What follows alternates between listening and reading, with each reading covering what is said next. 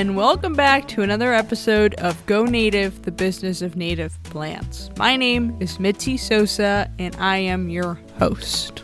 Today, we're taking a trip down to Miami, Florida, and talking to Nama Native Landscapes. Nama Native Landscapes is a full service practice in Miami dedicated to sustainable landscaping using South Florida native plants. It was established in 2019 by Natalia Manrique and Mauricio Gonzalez after they transformed their own backyard into a native ecosystem that fosters and nurtures wildlife. Mauricio and Natalia are avid campers and hikers and are always looking into Florida's backcountry nature for inspiration in their projects. Okay, so um, my name is Natalia Manrique. I'm the co-owner of uh, Nama Native Landscapes. Yeah, well, I'm Mauricio Gonzalez, uh, the other co-owner of Nama Natives, and with Natalia, my wife, we yeah we own Nama and run Nama from from the start. that sounds like a beautiful partnership. Could you tell us what is it that Nama Native Landscapes does in Miami? Uh, we design and uh, install and maintain sustainable landscapes here in South Florida. So this is the first native plant related business you started, right? Yes, first and only so far. Can you tell us why you started? We uh, everything started us going camping here in South Florida, mostly Florida, pretty frequently. Uh, in the winter, mostly, you know, the summer is a little bit uh, makes it a little bit more difficult for us to go camping. The box, the weather, but the winter for us is like every other weekend we go camping, even for three days, two, two days, or even like a day hike.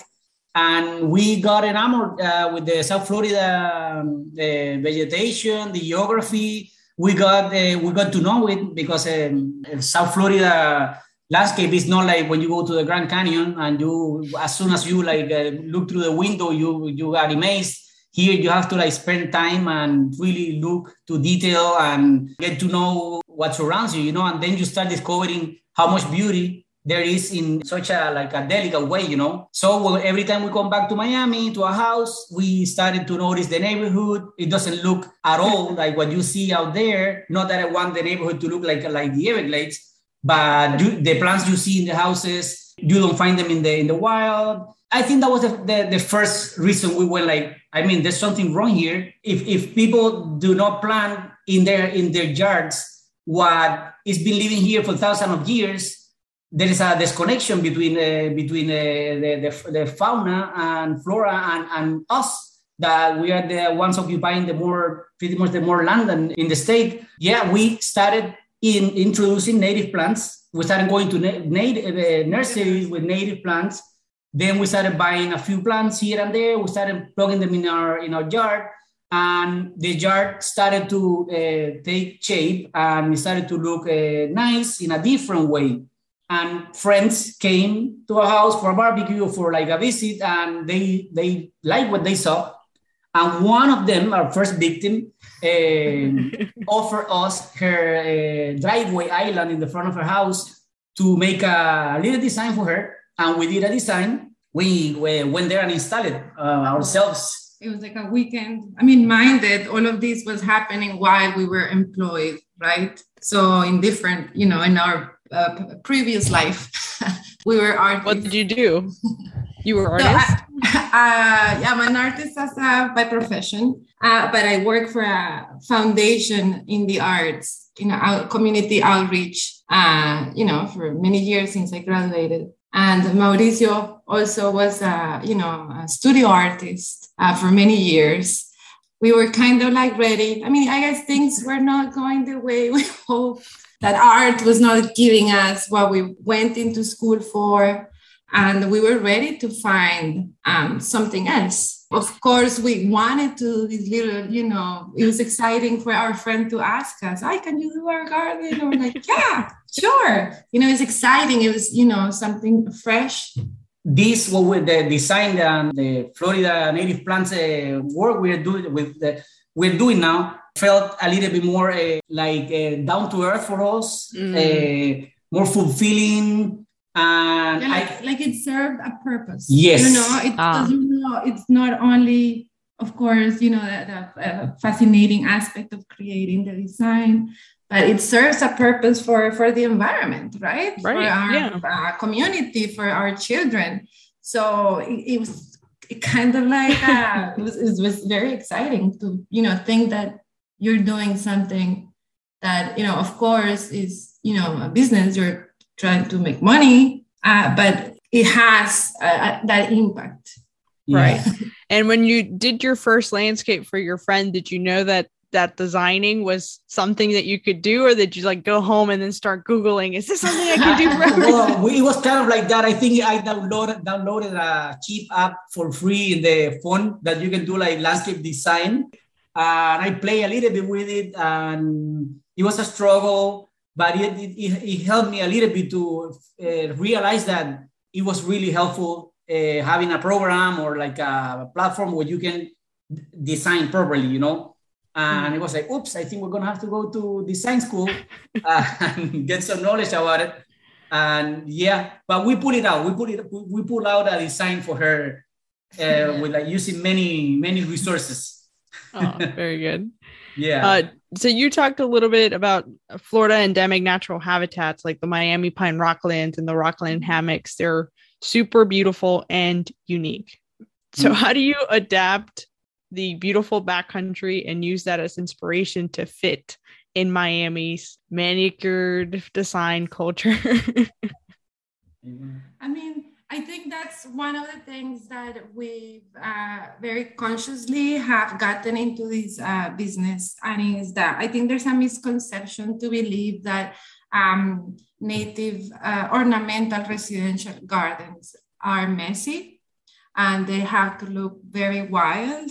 And the truth is that there are many uh, many native plants that are versatile enough that you can accommodate them in a, uh, formal, you know, more stylish uh, garden. So, of course, you know, there's points in which uh, clients like the natural look, and then we have more, I guess, leeway to Mhm. you know use different types of you know colors textures sizes um, but then the beauty of, of, of native plants is that they can also serve the same purpose that you know exotic plants are there. At least aesthetically, Yeah, exactly. and they offer more naturally to like uh, wildlife and the ecosystem. Yeah, but an- another thing is like you know a residential landscape needs to function.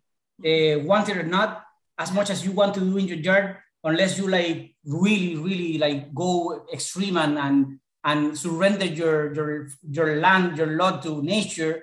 Uh, the most uh, most cases, I mean, families, kids, they need open spaces in the yard.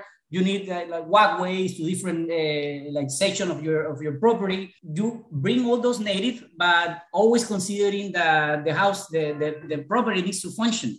And that's when you come down to i mean it's like you do the same thing everybody's doing out there with like clusias and and podocarpus and that's what you see down here in every house but you just uh, substitute the plant for a native that suits Conditions. the conditions that you want to Mm. like uh, uh, for the lot, you know, for the property, for the client. Some clients want they want to designate areas for like a wild look, more naturalistic, and that's awesome. That's a, I mean, I really enjoyed that because that's when you really try to imitate what you see down in the Everglades, in the Pine Rocklands.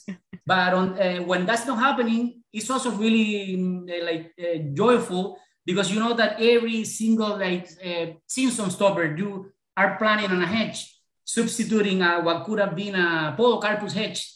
I mean, that's like food for wildlife there. Like there's nectar, there's there's fruit for birds. Uh, that's, that's a really resilient plant that doesn't need irrigation. So every time I plant one of those, instead of uh, somebody else planting a podocarpus or a clusia, like a step on the right direction. It's like a Yeah. And then, yeah, I guess it's also, you know, dismounting that means that native gardens are, are look messy and, you know, wild looking.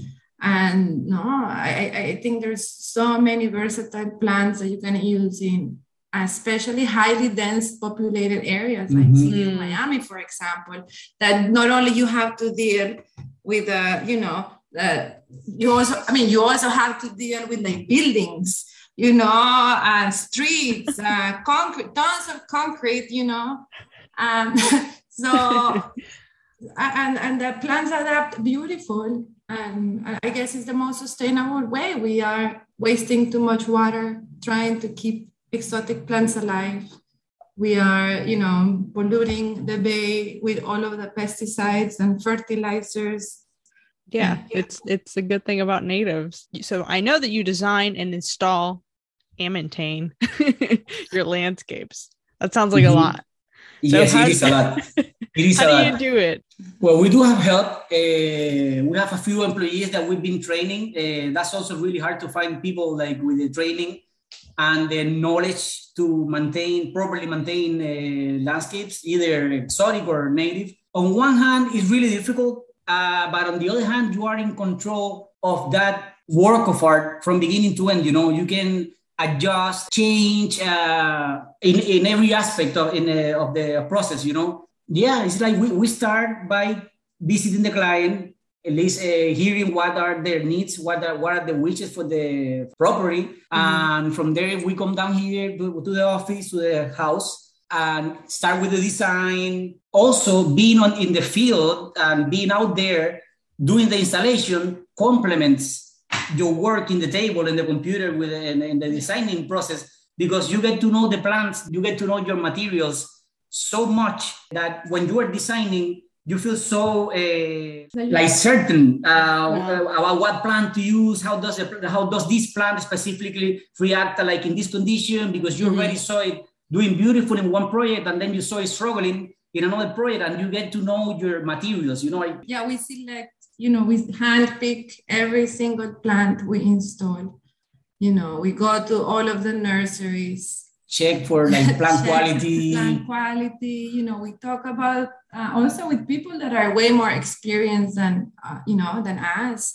That's been in the business for you know 20 plus years. We we're always like asking questions. You know, talking about like what's new, what we haven't seen before uh, you know, is there enough inventory?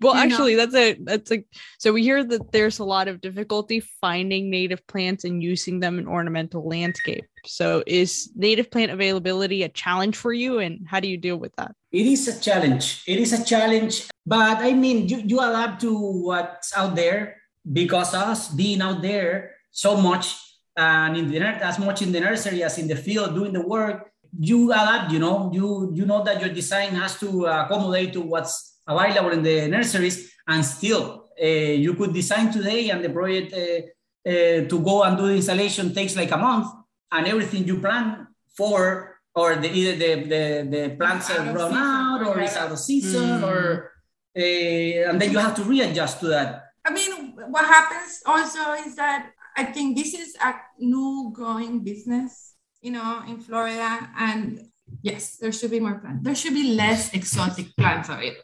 Right? There Yes. that because then if you compare the number of nurseries, you know, selling exotic, exotic plants, yeah, it's outrageous. So there should be more nurse, more availability. Yes. Yeah, the availability. The, the few that there, that are that there are out there it, it would be really helpful if there's more nurseries selling them. Yeah. Selling native plants. Selling native plants. Like, for example, there is a plant that is really underutilized down here, and I think it makes it all the way to like mid Florida. Uh, the myrsine is a super oh. versatile plant. It's a plant that tolerates as well shade as a full sun. And we, there is only one nursery that sells wow. 15 gallons. And we use that plant. I think we are maybe the only people down here in South Florida that use myrsines because thanks God they have a limited stock. That what once those are finished, I don't know what we're gonna do. We're not gonna be able to use more myrsines because yeah. nobody else have uh, myrsines down here. For for any of, of the people listening to the podcast, they need to know that if they want to start a nursery in South Florida, there's definitely a demand. So, is there any other species that you would recommend, say, someone that's going to start a native nursery to focus on growing? Well, uh, like down here, pretty much every house has a, a hedge. It, it occupies a lot of the of the property's uh, area, you know. Mhm. So any hedge, privacy hedge that you want to build, it takes a lot of plants. Usually people go for 15 gallon plants or seven, seven or 15. Those plants, they is the ones you buy the most when you go and do a, a, a project.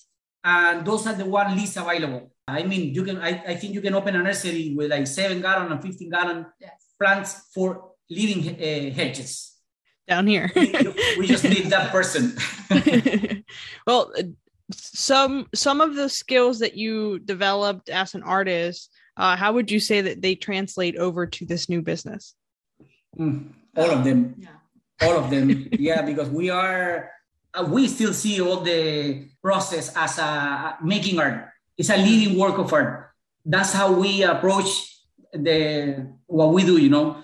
So all we study in art school drawing design uh, sculpture photography. Is like on every step of the of the way. Even, you know, pictures for Instagram. yes even like like, oh, cropping the have to get picture yeah We have to do the right angle. Yeah, cropping the cropping the picture the, the right way so you don't lose balance in the image. I mean, it's like on a big scale, you know. No, and and the other thing is that we definitely celebrate, you know, the different textures, colors, you know, shapes uh, uh, that that the plants, you know, bring.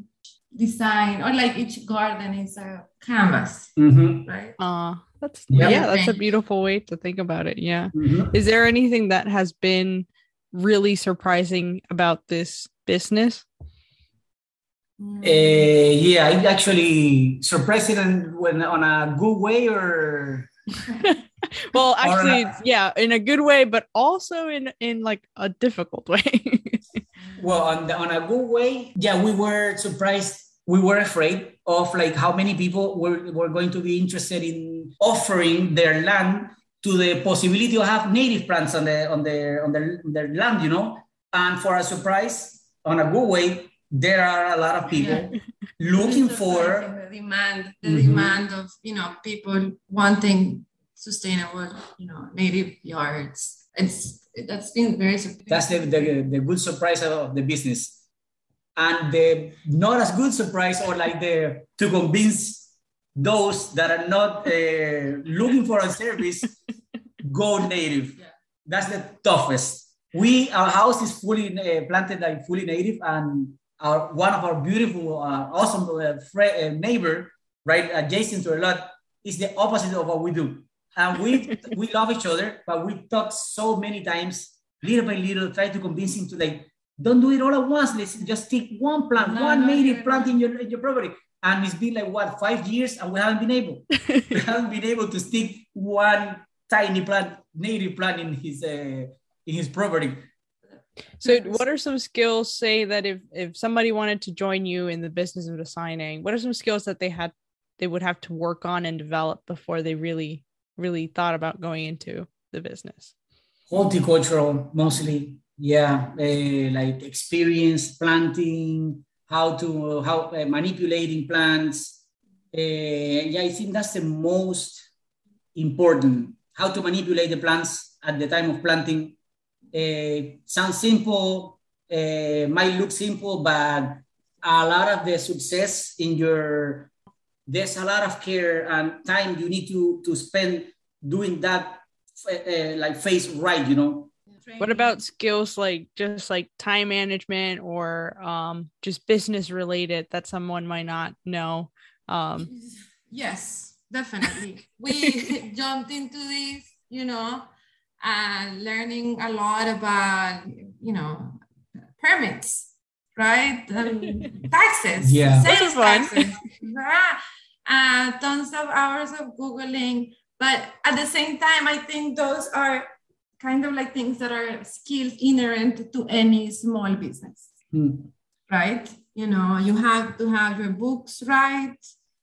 I don't know. There's so many things, you know, yeah. from like because we do from like marketing to like our own mm. website, you mm. know, a business card. Yeah, it's not only horticulture. That yeah, because I'm more like I'm more like obsessed with that part, and but yeah, that all this other part that thanks God Natalia Natalia is uh, on top of it. Uh, yeah, it's like it's as important as the other side. It's the other half of the business, you know is that how you guys organize yourselves? Do one of you have a bigger role, like I on the horticulture?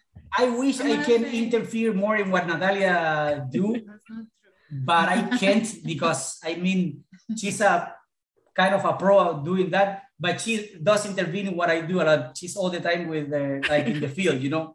Yes, that's true. I love to. I'd rather be more in the field than in front of a computer. Yeah, I know.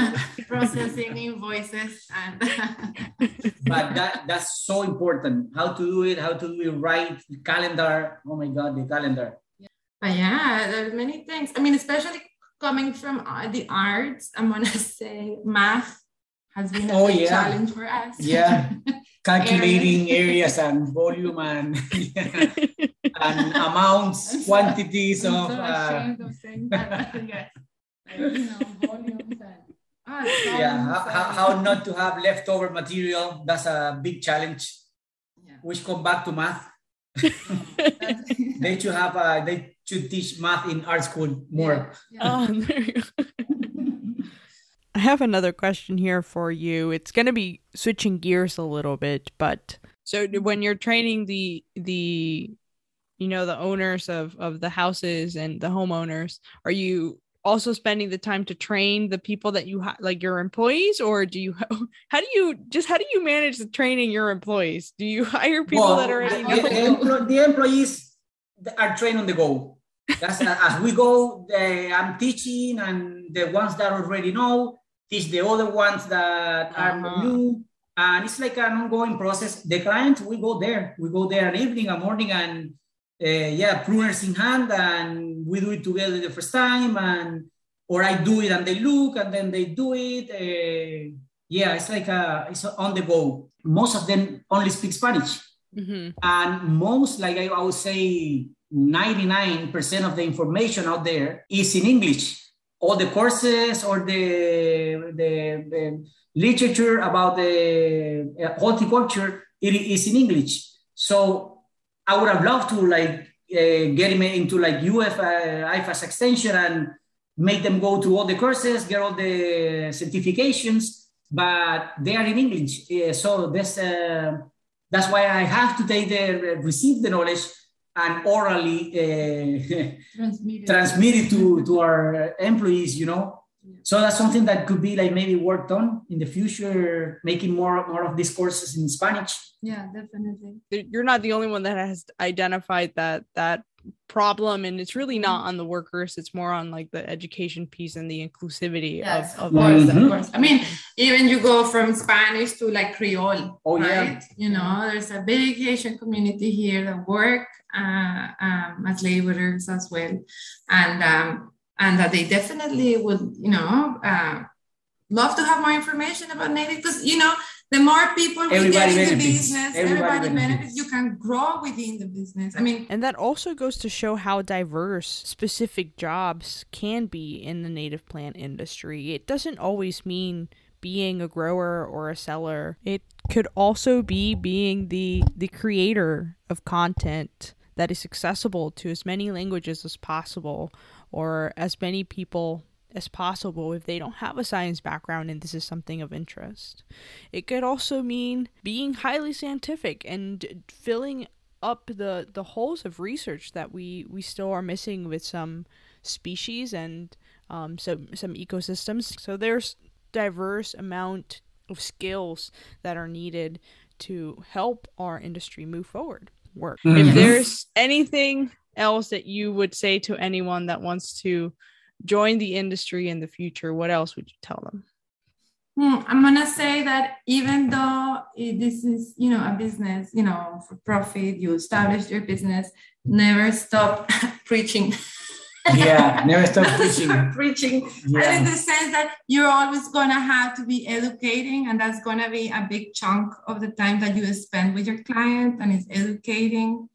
Uh, I'm gonna say good 25% of the conversations that we have with everybody. With everybody, pretty much. is about how important is to pres- preserve you know you don't get paid back for saying those things. But if you don't say it then you're not going to make money and mm-hmm. you're not going to convince you know people that what you're doing is the right thing. Yeah, and another thing, I, I, I for a landscape designer, the Mhm. sooner or the more time he spends or she spends in the field, either on a nursery working, uh, like potting plants, weeding, or with another landscape company doing like planting, manipulating plants, is super beneficial. It's gonna complement greatly whatever you do on the paper. The better your designs are going to be, the more are, they are going to last, uh, the healthier they're going to look, the less you're gonna have to go and replace plants, the less your client is gonna call you. You need to know your materials. Go and look at them in the nursery, go and look at them in the wild, spend time in the wild, see how they behave in the wild, so you can you know what you're, you're dealing with in your designs, you know? And that is what we have today from Nama Native Landscapes, Mauricio and Natalia. Thank you very much. It is so much fun to sit here with you and learn more about your business. And we hope that you had as much fun as we did recording this podcast. And uh, as a reminder, subscribe right now to Go Native, the business of native plants. New episodes every month. And make sure to go visit our website at nativeplantHort.org to learn more. Thank you, and we'll see you next time.